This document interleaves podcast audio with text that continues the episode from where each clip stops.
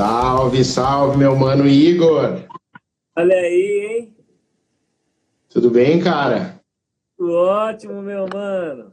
Antes de mais nada, e antes da gente começar a resenha, vamos fingir que não tem ninguém olhando. Eu quero te dizer que eu tô muito feliz da gente se trombar uh, depois de tanto tempo, por mais que a gente sempre, durante esses 16 anos, né, 15, 16 anos, que fazem que a gente não se encontra, uh, acompanhando a carreira um do outro, mas reconexões são muito importantes, cara. Então, quero pessoalmente aqui uh, registrar aqui perante o Minuto do Rock Live e como feliz eu fiquei com esse reencontro de energias, cara. Porra, eu também, cara. Você imagina, 16 anos você falou, velho. A gente já virou tiozinho já. Ó. Ó, aqui, ó, ó. Aqui, ó. Cheio de é cabelo branco, velho. É isso aí? É muito tempo, bicho. Mas, cara, eu também fiquei muito feliz da gente se reencontrar virtualmente por enquanto, né? Mas, cara, a vida da gente é muito louca mesmo, né? Um dia a gente tá num lugar, outro dia a gente tá em outro. Pô, você morava aqui, né, meu? Aqui na área, então a gente tinha esse convívio de, de tocar junto também, que, putz, a gente se divertia muito, era muito legal. Mas é uma loucura, bicho. Você vê, mas é, é engraçado que pode. Passou 16 anos, mas para mim parece que, bicho, faz pouco tempo que eu. Sabe? Por causa dessa, do lance da amizade, o lance todo que gente tem nessa. Então, eu costumo pô, dizer. Fala, fala, desculpe te interromper. Não, não. Tô, eu falei, tô felizão. Não, eu costumo dizer que quando é umas, umas broderagem, com perdão do, do trocadilho. uh, que vão além do tempo e espaço, então a gente fica com essa sensação. A gente voltou a se falar, parece que só tirou o pause, tá ligado? De onde a gente tinha parado, tá ligado? Exatamente, bicho. Exatamente. Então, tem pra... mesmo que eu tive esse convívio que acontece esse lance mesmo que você falou. Até é, quando eu fui para o Canadá, tem um amigo que eu fui padrinho de casamento dele, cara. E eu não vi o cara tipo há uns 10 anos também, assim, sabe? E, e o cara foi em uma das minhas gigs em Calgary, e o cara foi. E, bicho, ele apareceu no meio do som. Eu tava tocando, ele apareceu assim. Falei, pô, parece que eu vi o cara um minuto atrás, sabe assim, bicho? Exatamente. Parece que apertou o pause e soltou, bicho, tudo igual. E muito louco isso, né, cara? Muda. Né? É foda. Que bom, né, cara? Que bom que temos isso, né? É um privilégio, né? A gente poder ter pessoas assim perto da gente. Mas, cara, mas vamos agora uh, voltar para o mundo, né? A gente estava trocando uma ideia aqui, cagando para a live, né? uh, uh, para quem não sabe, esse é um cara que eu tive o prazer de, de ter uma banda junto.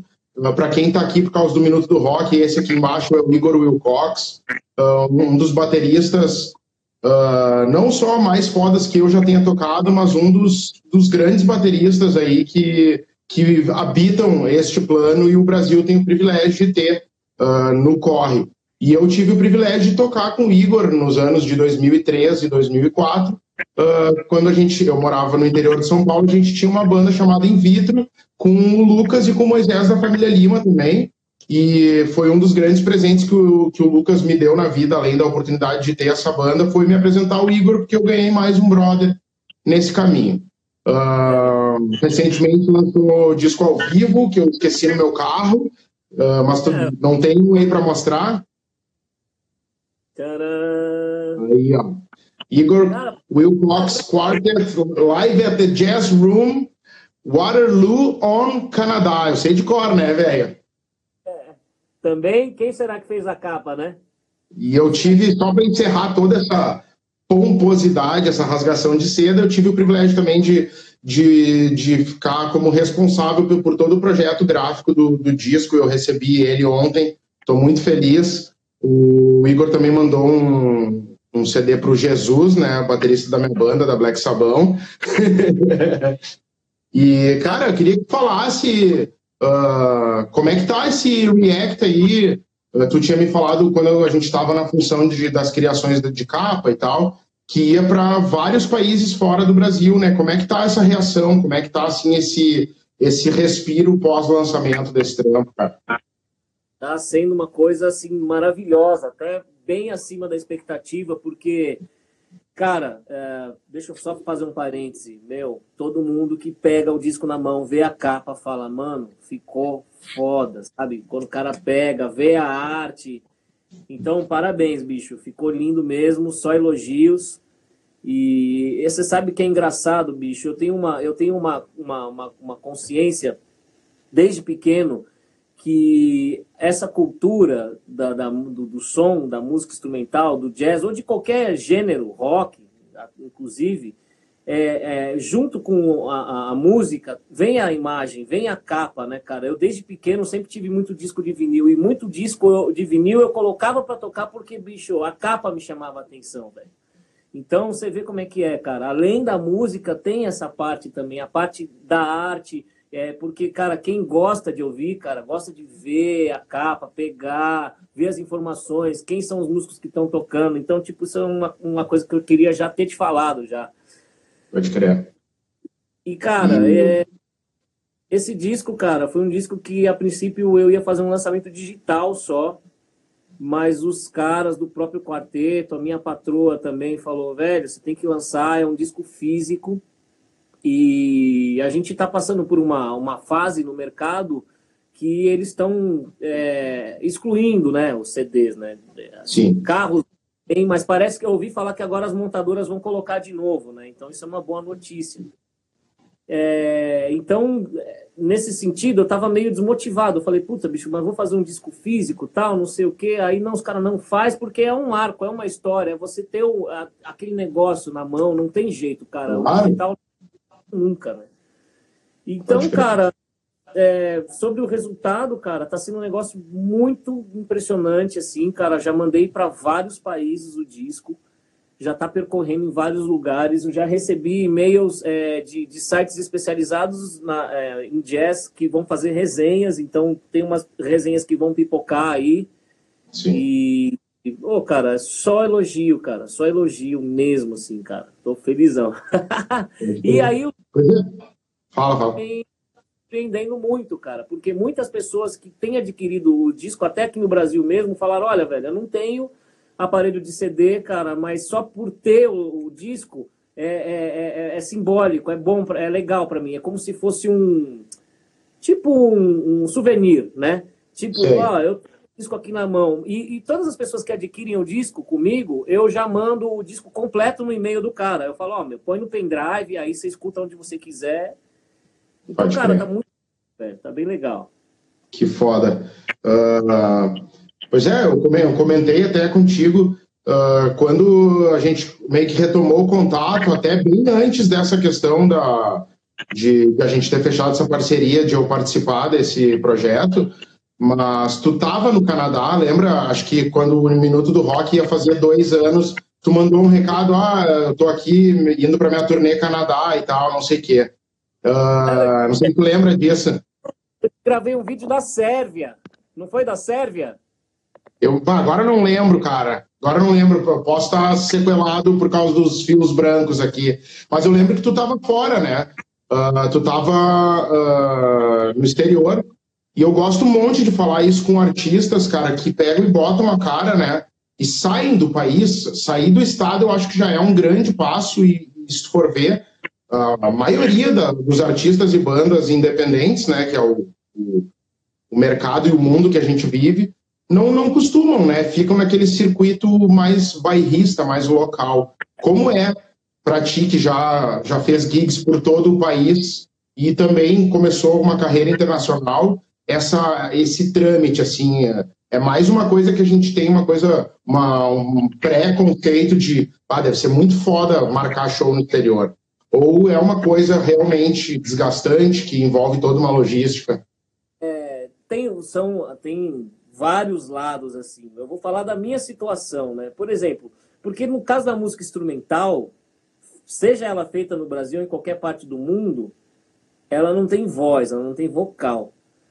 Para uma banda brasileira com vocal em português fazer shows fora do Brasil é muito mais difícil, entendeu? Então já tem essa barreira, assim, falando, pensando assim, uma banda de rock, né? Se você vê, vai, tipo Charlie Brown, né? Uh, onde essas bandas mais fizeram show fora do Brasil? Portugal, Angola, é, ou em países onde a colônia de brasileiros é muito grande. Perfeito. Certo? Então, é, agora, as bandas que se deram bem internacionalmente, é, Angra, Sepultura, as letras são em inglês, correto? Ou, se não for 100%, 90% é inglês, né? Então, eu, eu penso assim, nesse aspecto, para bandas de rock ou qualquer outro gênero, é muito, realmente é muito difícil você conseguir sair fora do Brasil. Sim. Já para instrumental, você consegue abrir um pouco mais esse, esse nicho. Agora, eu tive uma grande dificuldade, né? Porque tive, não, tenho, né? Até hoje. Porque eu faço música instrumental, até aí tudo bem, mas eu não faço música brasileira. Entendeu?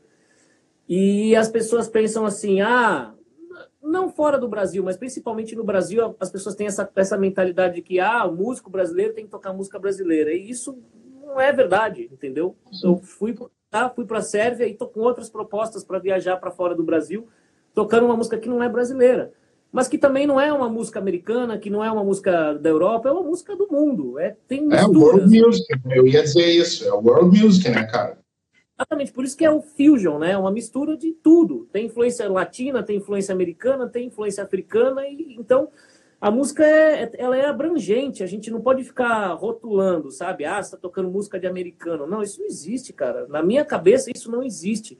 E eu comprovei lá, quando eu cheguei no Canadá, nós fizemos cinco shows lá, todos os shows lotados. E ninguém ninguém pediu para tocar bossa nova, ninguém pediu para tocar Tom Jobim, ninguém pediu para tocar João Gilberto, entendeu? Então, tipo, é uma mentalidade, infelizmente, ainda da cabeça do brasileiro. Ah, se é brasileiro, você tem que tocar música brasileira. Não, não é isso. Se você quiser tocar e for o seu o seu viés, é legal, vai para vai para fora, vai tocar música brasileira e seja feliz, entendeu?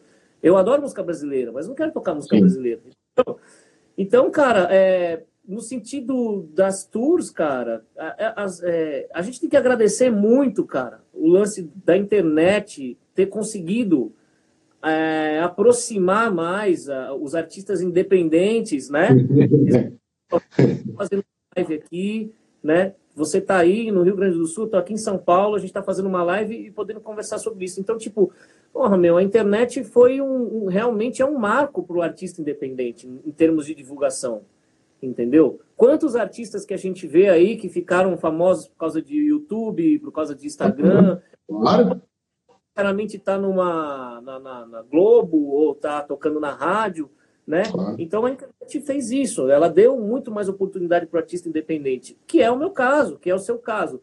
Então quando quando eu gravei o meu primeiro disco que eu lancei em 2017 Cara, eu montei um material, comecei a fazer shows aqui no Brasil, toquei nos bares de jazz do Brasil, comecei a montar um material e aí, meu, meti as caras mesmo. Entrei em contato com todos os festivais de jazz que você possa imaginar em, todos os cantos do mundo, entendeu? E aí, a primeira proposta que eu recebi legal foi essa do Canadá, que, que eu fechei, uh, para você ter uma ideia, com quase dois anos de antecedência eu fechei essa a primeira data no Canadá foi no final de 2017, cara.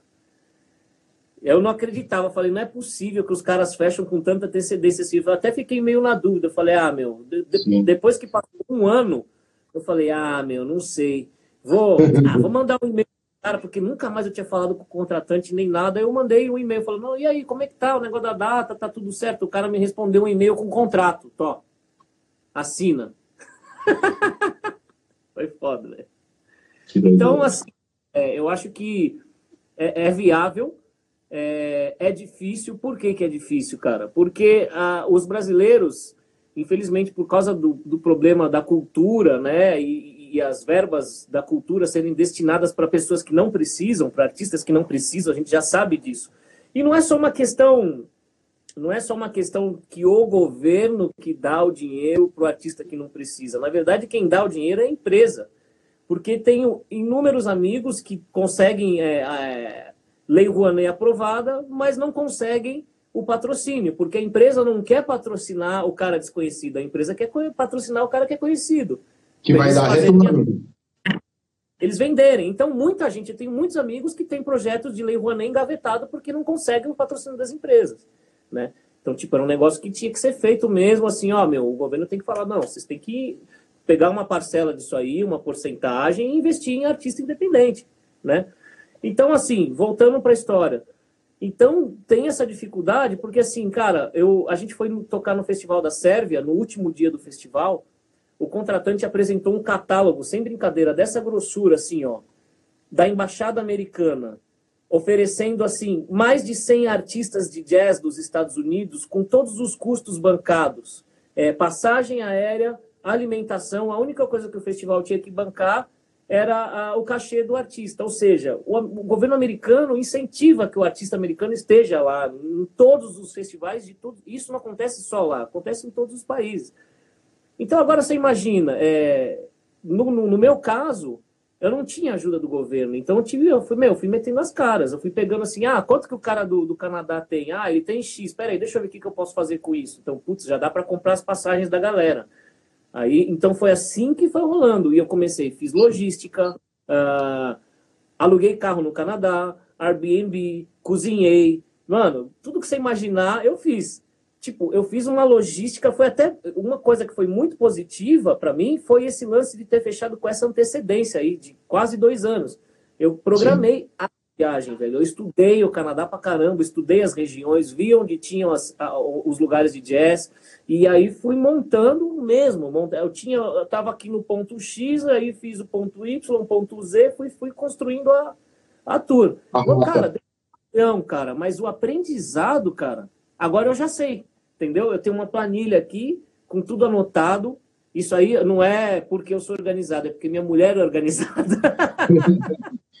Graças a elas estamos aqui, meu amigo. É. Aí, a partir daí, velho, a, a coisa eu aprendi, entendeu? Mas é o que eu te falei. Você tem que ter vontade. Não adianta você pensar, putz, lancei um disco, ah, as coisas vão acontecer. Não, bicho, você, tem, você vai trabalhar o dobro. Você gravou, você passou um tempo gravando, produzindo, pré-produzindo, cara. Depois você vai continuar trabalhando pra caramba, velho. Não tem jeito, entendeu? Então, cara, é o que eu falo. É, às vezes é uma ilusão. Oi? É que, que nem eu tava falando, eu vejo muita gente reclamando, falando, ah, pô, mas eu não toco em nenhum lugar, porque, cara, Cara, não tem jeito, você tem que ser persistente, você tem que ser chato, você tem que mandar e-mail, você tem que ligar, você não tem jeito, velho porque tem você e mais 50 caras fazendo isso. E, cara, 50 caras que tem música boa e que toca bem e que é legal pra caramba, assim como também tem um monte de cara que não é legal e que é ruim. Então, tipo, é muita gente disputando um mercado que é desse tamanho, entendeu? É, que, ô meu, uh, eu acho que uma coisa, eu não lembro com quem eu tava falando, e talvez tenha sido o Gabriel, vocalista do Autoramas, uh, num live que eu fiz com ele, e ele falou que hoje em dia, e é uma coisa real, não para nós, né, que a gente vive, respira música, mas, num geral, a música deixou de ser prioridade, assim, na vida das pessoas. É um adendo, tá ligado? Tipo, se o cara tá num restaurante e tal e tiver música, sabe? O cara tiver num bar, numa balada e tiver música, que eu digo, música orgânica, feita sendo, por, sendo feita por banda, por cantor e tal, não que os DJs também não sejam artistas, não, não é esse meu ponto. Mas estou falando para pessoas como a gente, né? Que tem banda, que tem trabalho próprio e tal. E não é mais uma prioridade. As pessoas têm outras prioridades hoje em dia. E no nosso caso, e eu acho que tu aplica isso na tua vida de forma tipo, magistral, que é aceitar e fazer o corre, mandar e-mail, incomodar, ligar, marcar data. E eu tô ligado, já queria aproveitar para te perguntar Quantas coisas tu faz ao mesmo tempo hoje em dia? Quais são as tuas ocupações? Toca na noite em gigs, né? Porque tu é músico convidado de várias gigs, né? Pois é, cara, é assim. É, eu acho que assim, eu, inclusive, eu, uma coisa falar isso aí que você falou, porque, cara, é, quando a gente decide na vida da gente, vou viver de música, é, cara, não dá para você viver só pelo amor. Eu digo assim, né? Tipo, só por tocar o que você quer, só o que você gosta. Ao mesmo tempo, uh, eu acho que, assim, você, é, viver de música, cara, você tem várias, vertentes, várias ramificações, e foi o que eu decidi na minha vida. Eu falei, cara, eu vou ser músico. Primeiro de tudo, eu tenho que ter minha cabeça aberta, cara. Eu vou tocar, eu tenho, eu quero tocar todos os sons. Eu quero tocar qualquer ritmo, eu quero ser capaz de tocar com um artista, ser capaz do cara me chamar para uma gig tipo amanhã e falar, bicho, você, você tem que fazer esse som aqui, você pode? Então a gente tem que é, entender, cara, que se você quer viver da profissão, você tem que é, pensar nela como uma profissão mesmo, como uma carreira, não tem jeito. O amor, a diferença é que o amor, quando você escolhe a música, você realmente ama o que você faz. Então você está juntando o útil ao agradável. Você viver de música, você está fazendo o que você gosta e você ainda ganha dinheiro com isso. Entendeu? Então o que eu falo é o seguinte, assim, Putz, cara, eu faço um milhão de coisas. Eu tenho um estúdio aqui, ó. Deixa eu dar uma olhada, ó. Ó, tem um estúdio aqui, você tá vendo, ó. Aqui, monitores, ó. Aqui é um estúdio de gravação e produção. Ó. Tá bagunçado, ó. Tem uma batera aqui montada, tá vendo? Aqui tá com tá com o difusor de frequência, ó. Tem uma batera montada. Tá vendo? Então, velho, é Cara, então, eu, eu tenho um estúdio aqui, onde eu faço produção musical, faço gravação e, fora isso, dou aula, é, faço os trabalhos por aí, toco em vários lugares que me chamam, entendeu? Então, sou um cara que, pô, você me conheceu com a família Lima, que não tem nada a ver com o som que eu faço.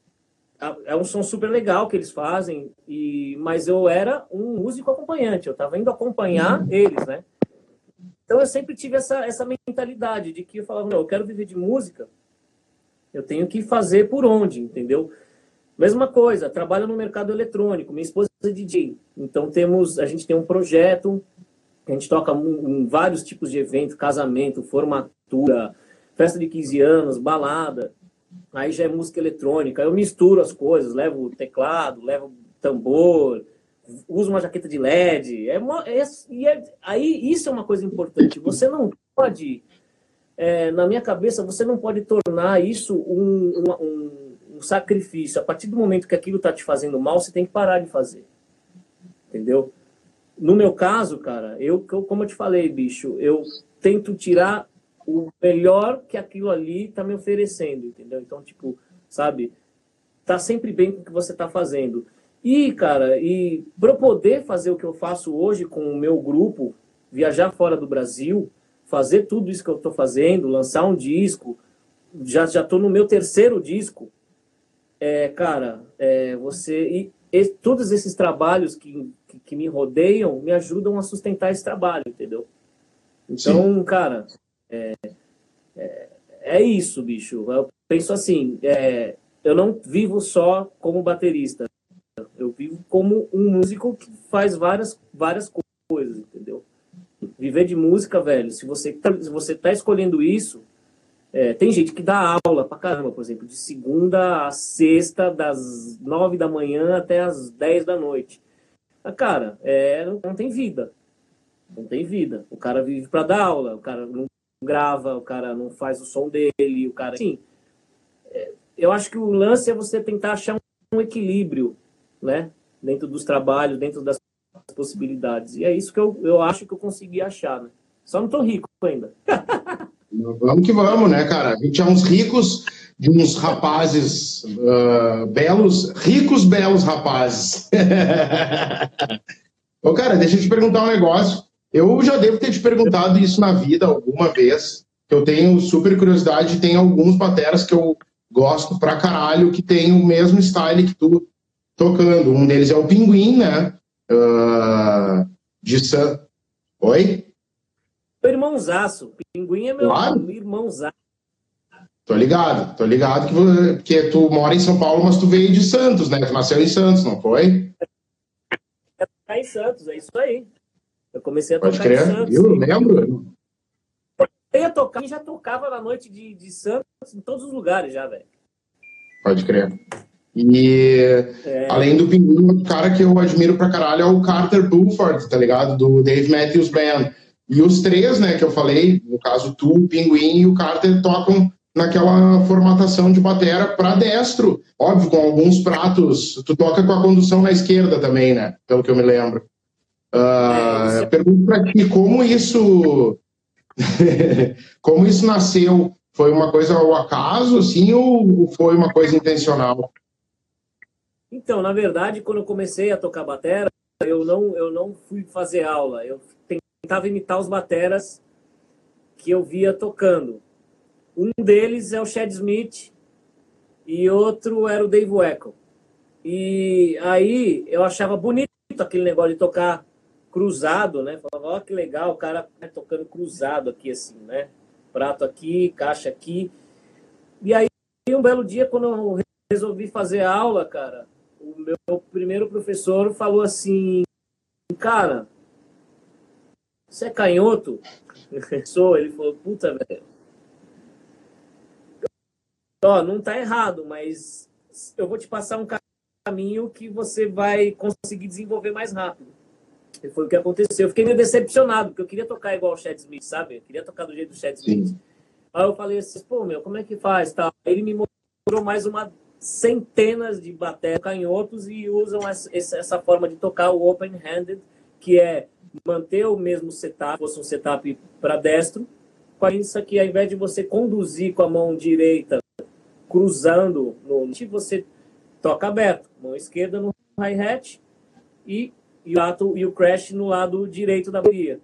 E realmente, de fato, cara, foi para mim assim o um divisor de águas, porque dali eu fiz assim, ó, voei, comecei a evoluir mesmo, porque ele viu que eu tava tendo dificuldade para tocar algumas coisas e aí que ele sacou que eu tinha uma mão melhor do que a outra, né? Todos têm, né? Então, tipo, ele falou, ó, oh, só você é canhoto, ele viu que minha mão, que eu me desenvolvia melhor com a mão esquerda foi muito legal. Eu, eu, sempre brinco, né? Que o bom de eu tocar assim é que eu posso dar canja em qualquer lugar. Agora, o cara que é canhoto e vira a bateria inteira ao contrário, o cara não dá canja em nenhum lugar e ninguém dá canja na bateria dele. Ah, vai tocar no crash, assim, né? E... O canhoto vai, vai usar o crash de hi-hat. Uma vez eu tenho um amigo Santos que ele é inteiro canhoto, igual o Phil Collins, né? O Phil Collins inverte a bateria inteira. Esse cara também invertia a bateria inteira, o Ian Purple. Aí, cara, um dia eu tava no bar, fui ver a banda dele tocar, aí tomei várias, tava tomando várias e já tava até meio meio bêbado assim. Aí o cara falou: "Então, agora eu quero chamar meu amigo para dar uma canja na bateria, Igor Wilcox". Mano, eu quis matar o cara. Eu sentei na bateria, velho. O cara já bêbado. Uma bateria tudo ao contrário, velho. Não saiu nada. Foi um desastre. Aí eu falei, seu dia vai chegar. Porque ele também inverte tudo, eu ia chamar ele para tocar na minha bateria. Mas ele nunca chegou, mano. Ele... É, é, foda isso. É muito louco isso. Que cria uh, possibilidades diferentes, né? O Pinguim que falou isso aí, ó. Acabei criando possibilidades diferentes, né? Sair de um padrão de estética, né? Até. É, se você for pensar em física, faz muito mais sentido. E tem vários bateras destros que desenvolveram é, uma certa metodologia, algumas coisas defendendo handed. Tem vários bateras que estão tocando open-handed e eles são destros justamente pela questão da física, né? Se você for pensar na física, você tocar cruzado, você está meio travando aqui, né, meu? Você tá meio fora da... A ergonomia tá esquisita, entendeu? Então, tipo, opa, peraí, ó... Tudo tá mais próximo, você divide a bateria no meio, lado esquerdo, lado direito, entendeu? Então, fica... É... faz mais sentido, entendeu? Pode crer. O, pô, o Travis Barker, né? Aquele alienígena do cacete, né? Ele teve uma época que o Blink tinha dado uma pausa e eles estavam com uma banda, ele e o Mark, que era o baixista do Blink, eles montaram uma banda chamada Plus 44. E ele gravou todo o disco e ele quebrou o pulso da mão direita, não lembro que foi logo que eles iam entrar em turnê. Aí tu olha os vídeos promocionais, o cara no Letterman tocando com a mãozinha direita engessada da cirurgia, mão esquerda no hi-hat e, tipo, sei lá, usou um monte de, de pedais, assim, pedal para caixa, pedal para não sei o quê. Aí agora, no passado, quebrou a perna direita virou a batera, tá ligado? E, e fez a turnê do Blink com, com, o pé esquerdo, tá ligado? Tipo, é que esse aí. O cara vive quebrado, deve andar de skate pra caramba, né? Deve andar de skate pra caramba. E, mas é, é foda isso da. Fala, fala.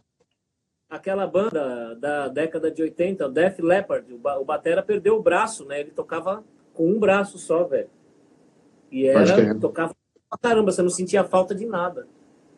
Sim, o, eles tocaram aqui, eu acho, teve show do The Leppard há pouco tempo, uma, um desses festivais que é algumas bandas Halloween, Def Leppard, eles seguem tocando, não sei se é ele o Batera, né?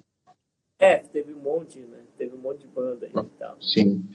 Uh, cara, e a última pergunta que eu ia te fazer, não querendo tomar muito teu tempo, te agradecendo mais uma vez aí, demorou esse live pra caralho, né? Tipo, eu tava ansioso aí para matar saudades de um, de um, grande brother aí que a vida me deu, que a música me deu, né, cara? Uh, quais são os planos aí a partir desse lançamento? Uh, gigs, vai ter show de lançamento do disco? Como é que tá, assim, essa, essa movimentação pós-lançamento dele? Então, agora, é, provavelmente a gente deve fazer show de lançamento só no ano que vem, porque como tá muito no fim do ano, as agendas estão muito cheias dos lugares aqui de São Paulo, né? Que é o Blue Note, que é um lugar que a gente toca, a gente já tocou e é uma casa conceituada, né?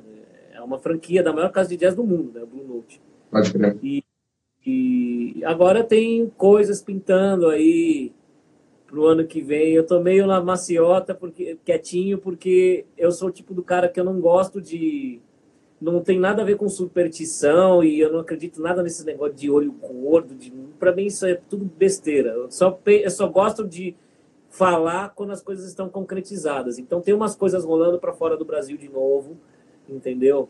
E, e até por causa desse disco, né? Porque agora o disco despertou também interesse até de outros. É, lugares que ainda não tinha tido, entendeu? O, disco, Canadá foi muito importante para a gente por isso. Não foi só pela experiência que a gente viveu lá, que foi uma coisa, uma das coisas mais incríveis que eu já vivi na minha vida musical, foi viajar para o Canadá e fazer uma tour lá. Mas me trouxe muitos, muitos benefícios, entendeu? As, a, a, já, já olham para a gente diferente, entendeu? Então, muita gente está interessada, muita gente está escutando, muita gente está gostando. É, meu, eu tô com uma visibilidade enorme de plays no Spotify, boa. É, essa semana eu fui surpreendido com. Eu fui buscar o relatório na Apple Music, cara. Por incrível que pareça, o país que está mais tocando disco é Japão, assim, e está disparado, assim. Eu não sei se caiu em alguma playlist lá. Sim. Não sei, não sei te dizer. Mas está meio absurdo a quantidade de plays, assim. Então agora estou meio que dando uma olhadinha lá, entrando em contato, é, tem que, entendeu? Sim é, para você conseguir chegar nos lugares, você também tem que ter um pouco dessa sacada, entendeu?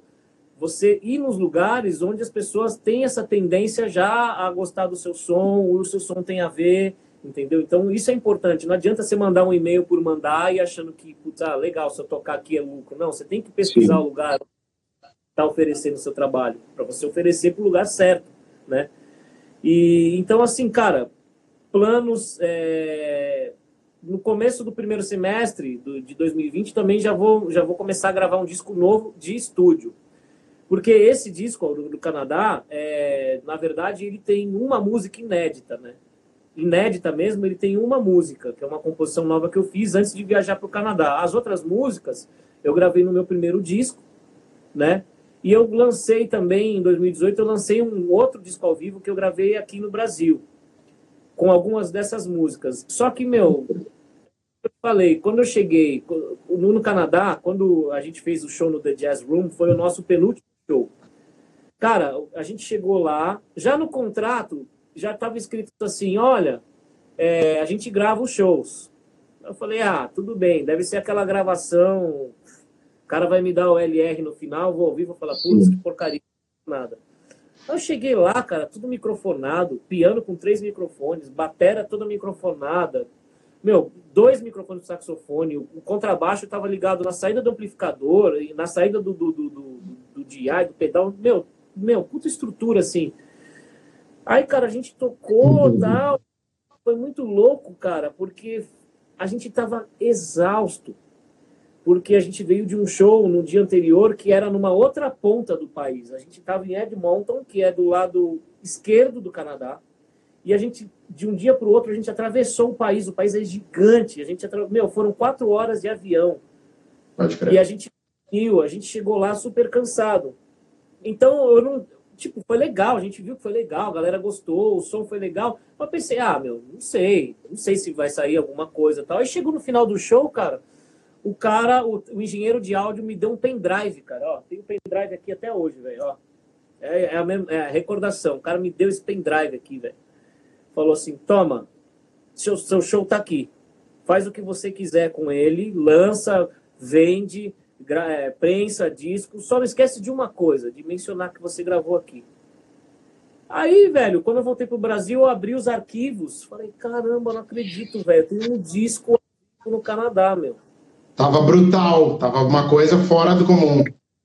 Muito, porque apesar da gente estar super cansado, o nível de concentração tava muito alto, sabe? A responsabilidade e o lance do quarto show, né, mano? A banda tava já juntinha, tava todo, meu, ensaiando direto, tocando todo dia.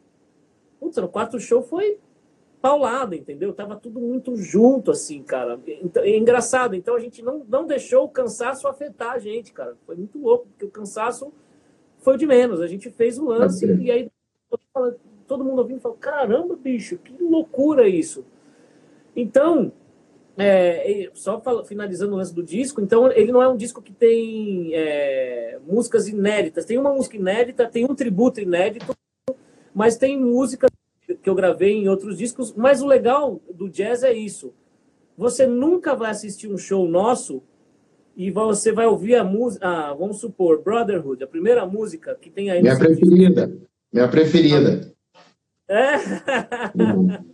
Você ouvir a Brotherhood do primeiro disco, do disco ao vivo do ano passado e desse disco ao vivo, você vai falar, meu, é a mesma música tocada completamente diferente, porque a gente não repete nada, os solos são diferentes, as situações são diferentes, porque o tipo de música, o tipo, é, é, o conceito que eu uso no quarteto com o pessoal é essa coisa da parte criativa, velho. A gente está criando, a gente está interagindo, é que nem a gente está aqui, a gente está conversando, dialogando. Eu vou falar um negócio, você bate e fala de novo.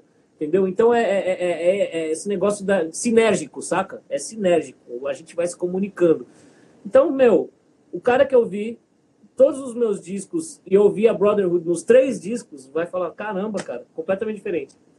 Pode crer. Eu vou fazer isso agora, inclusive, porque uh, confesso aqui, já te falei algumas vezes, que o, eu ligo o meu carro para sair para trabalhar e, ladies and gentlemen, Igor Wilcox Band! Cara, uh, só tenho a agradecer aí por essa energia que foi novamente cruzada entre a gente, cara. Uh, é um dos discos que eu mais tenho ouvido ultimamente. Uh, pretendo ainda, não, não, não, não fechamos ainda local, mas vai ter um, um especial de, de final do ano do Minuto do Rock. E já antecipo aqui, a gente faz tipo melhores do ano, a gente puxa alguns discos e tal, eu e algum amigo, e vai ter uma menção honrosa a esse disco que me pegou assim total de surpresa e de novo te dizer, me trouxe de volta aquele tempo em que a gente tocava junto, uh, que eu fui uh, apresentado a um mundo novo musical, eu passei a amar o estilo fusion por tua causa, por causa do Amon, que me deu o disco do Tony Williams Lifetime Collection, que até hoje eu escuto pra caralho, tá ligado? E, cara, é isso, cara. Só tenho a agradecer, cara. 2019 tá sendo um ano de. Nem tenho palavras, cara. E tu faz parte disso aí também, meu velho. E não é eu também, cara. Eu, muita realização, muita coisa boa rolando. E, pô, eu também não só quero agradecer você muito, mas é muito legal. Eu quero falar para as pessoas que estão aí assistindo, é, que seguem o Minuto do Rock, que apesar do trabalho que eu faço, né, ser um trabalho mais voltado para o jazz, né, ter a, a, ser enraizado no jazz, é um trabalho que tem muito do rock. Eu cresci ouvindo rock, eu ouço rock, até hoje eu ouço tudo que vocês imaginarem de rock. Eu amo rock, bicho entendeu? Desde o mais antigo, de Led Zeppelin, de Jimi Hendrix, de, de Purple, até Foo Fighters. A gente sabe disso, a gente viveu isso. E, e o rock, ele está extremamente enraizado nesse jazz que eu faço, entendeu? Essa mistura. Se vocês procurarem, vocês pesquisarem aí, quem não conhece música instrumental, o, o Dudu falou desse disco aí do Tony Williams, que é formidável. Era uma fase justamente que o cara estava saindo, migrando do jazz e começando a misturar as coisas por causa da época que ele tocou com Miles Davis. Então, ó, pesquisem aí, ó, tudo dos anos 70, ó, Mahavishnu Orquestra, ó, é uma dica. Mahavishnu Orquestra tem muito rock and roll lá, muito rock and roll. O guitarrista chama-se John McLaughlin. É um deus da guitarra. Ó, Mahavishnu Alan Holsworth, guitarrista, que tem muita influência do rock no, no som que ele toca. E, bicho, aí a partir daí vocês vão achar um milhão de coisas. Return to Forever, que é, é uma banda é, que é liderada pelo Chick Corea, pianista, que é da década de 70 e é meu é muito rock and roll. Pô, os caras tocaram tocaram em Woodstock, todas essas coisas assim. Então, galera, é muito importante isso que eu estou falando, porque a gente está no minuto do rock e o meu som é rock and roll também. então já vou aproveitar aqui para fazer também um minuto do rock indica. Procurem, assim como o Igor falou, procurem por Dennis Chambers, procurem por uh, Greg Hall também, que eu sou completamente apaixonado. Procurem por uh, o próprio Chad Smith, que o Igor falou. Uh, tem uma banda chamada Chad Smith and the Bombastic Mythbusters, uma coisa assim, uma coisa muito louca. Se procurar por Chad Smith no Spotify, tem os discos, ele tem uma banda de fusion pica pra cacete, cara. Uh, e é isso, cara. Pô, fico muito feliz, vou, vou ter um, um início de final de semana uh, Vou ter, não, estou tendo, uh, embriagado de boas energias, de nostalgia, cara, e te agradecer mais uma vez, te dizer que tu sempre conte comigo, Dudu, e que tu conte com o Minuto do Rock também, uh, portas abertas, sempre que for ter algum lançamento, eu tô sempre ligado e acompanhando teu corre, e volta e meia eu compartilho alguma coisa também. E é isso, cara, segue sendo esse cara foda pra caralho, um dos povos musicais que tem por aí, e que me fazem também acordar todo dia com vontade de, de, de ir atrás também, de crescer como músico e também agora como um criador de, produtor de conteúdo musical, meu velho. Tamo junto, te amo pra caralho. Uh, tive a honra de poder tocar contigo com a banda que em dois anos nunca ensaiou. Ganhamos um prêmio. É, parabéns pela iniciativa, é muito legal isso que você está fazendo, entendeu? E siga em frente aí com os seus projetos, com as suas bandas, porque eu tenho certeza que acima de qualquer coisa, isso aí está dentro do seu coração, meu mano. Então, é o que eu falo para todo mundo. Se tiver músico aí, velho, façam é, o que vocês acreditam. Não precisa de ninguém, não precisa de ninguém acreditar. Você basta, você é o suficiente. Faça o seu som, faça a sua música, faça como o Dudu, faça como eu. É nóis, cara. Para quem não conhece o Igor e está aqui por causa do Minutos do Rock, esse aqui é o Igor Wilcox, baterista, produtor musical, uh, marceneiro, carpinteiro, animador de festa para criança. Bom marido. E bom marido, somos, né? E para quem entrou aqui por causa do Igor, eu sou o Dudu, daqui de Porto Alegre, tem um canal chamado Minuto do Rock, onde a gente divulga música em geral, arte em geral, com lives, entrevistas, coberturas de show e bom humor também, que viver música é a melhor coisa desse mundo. Sigam o cara, quem não conhece. Fala aí, Igor, o espaço é teu, eu me despeço aqui. Merchan, quem quiser adquirir o disco, tá aqui, ó, com essa arte linda, ó, feita por esse sujeito aqui em cima, ó. Tá vendo? Quem quiser adquirir CD, é, pode ir no meu site, www, vou até escrever aqui no chat, ó, igorwilcox.com, ó, Igor com dois L's, ó, tá aqui, ó, willcox.com é o meu site. Tem lá Facebook também, Igor Wilcox, Instagram Igor Wilcox. Entre em contato comigo, vocês podem comprar diretamente comigo. O disco vai direto para sua casa. Para o seu e-mail vai o MP3 do disco, mais quatro faixas bônus que não estão aqui. Então, é isso. Obrigado, hein? Pode crer, meu. Tamo junto aí, é nosso aí, me sinto muito honrado. Uh, dizer aí pra galera também que esse live aqui fica disponível 24 horas aqui no, nos stories do Instagram. E na próxima segunda-feira, meio-dia, tá disponível no YouTube do Minuto do Rock. E na quinta seguinte, no podcast. Tamo grandão pra caralho agora, velho. Meu velho, que galã, hein? Tem que ser, cara. Somos todos povos.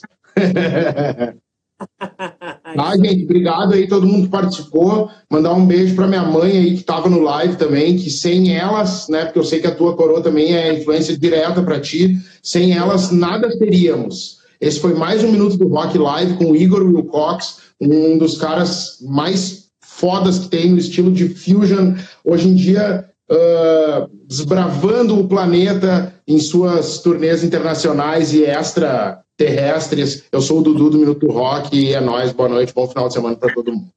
Valeu! Nós, falou!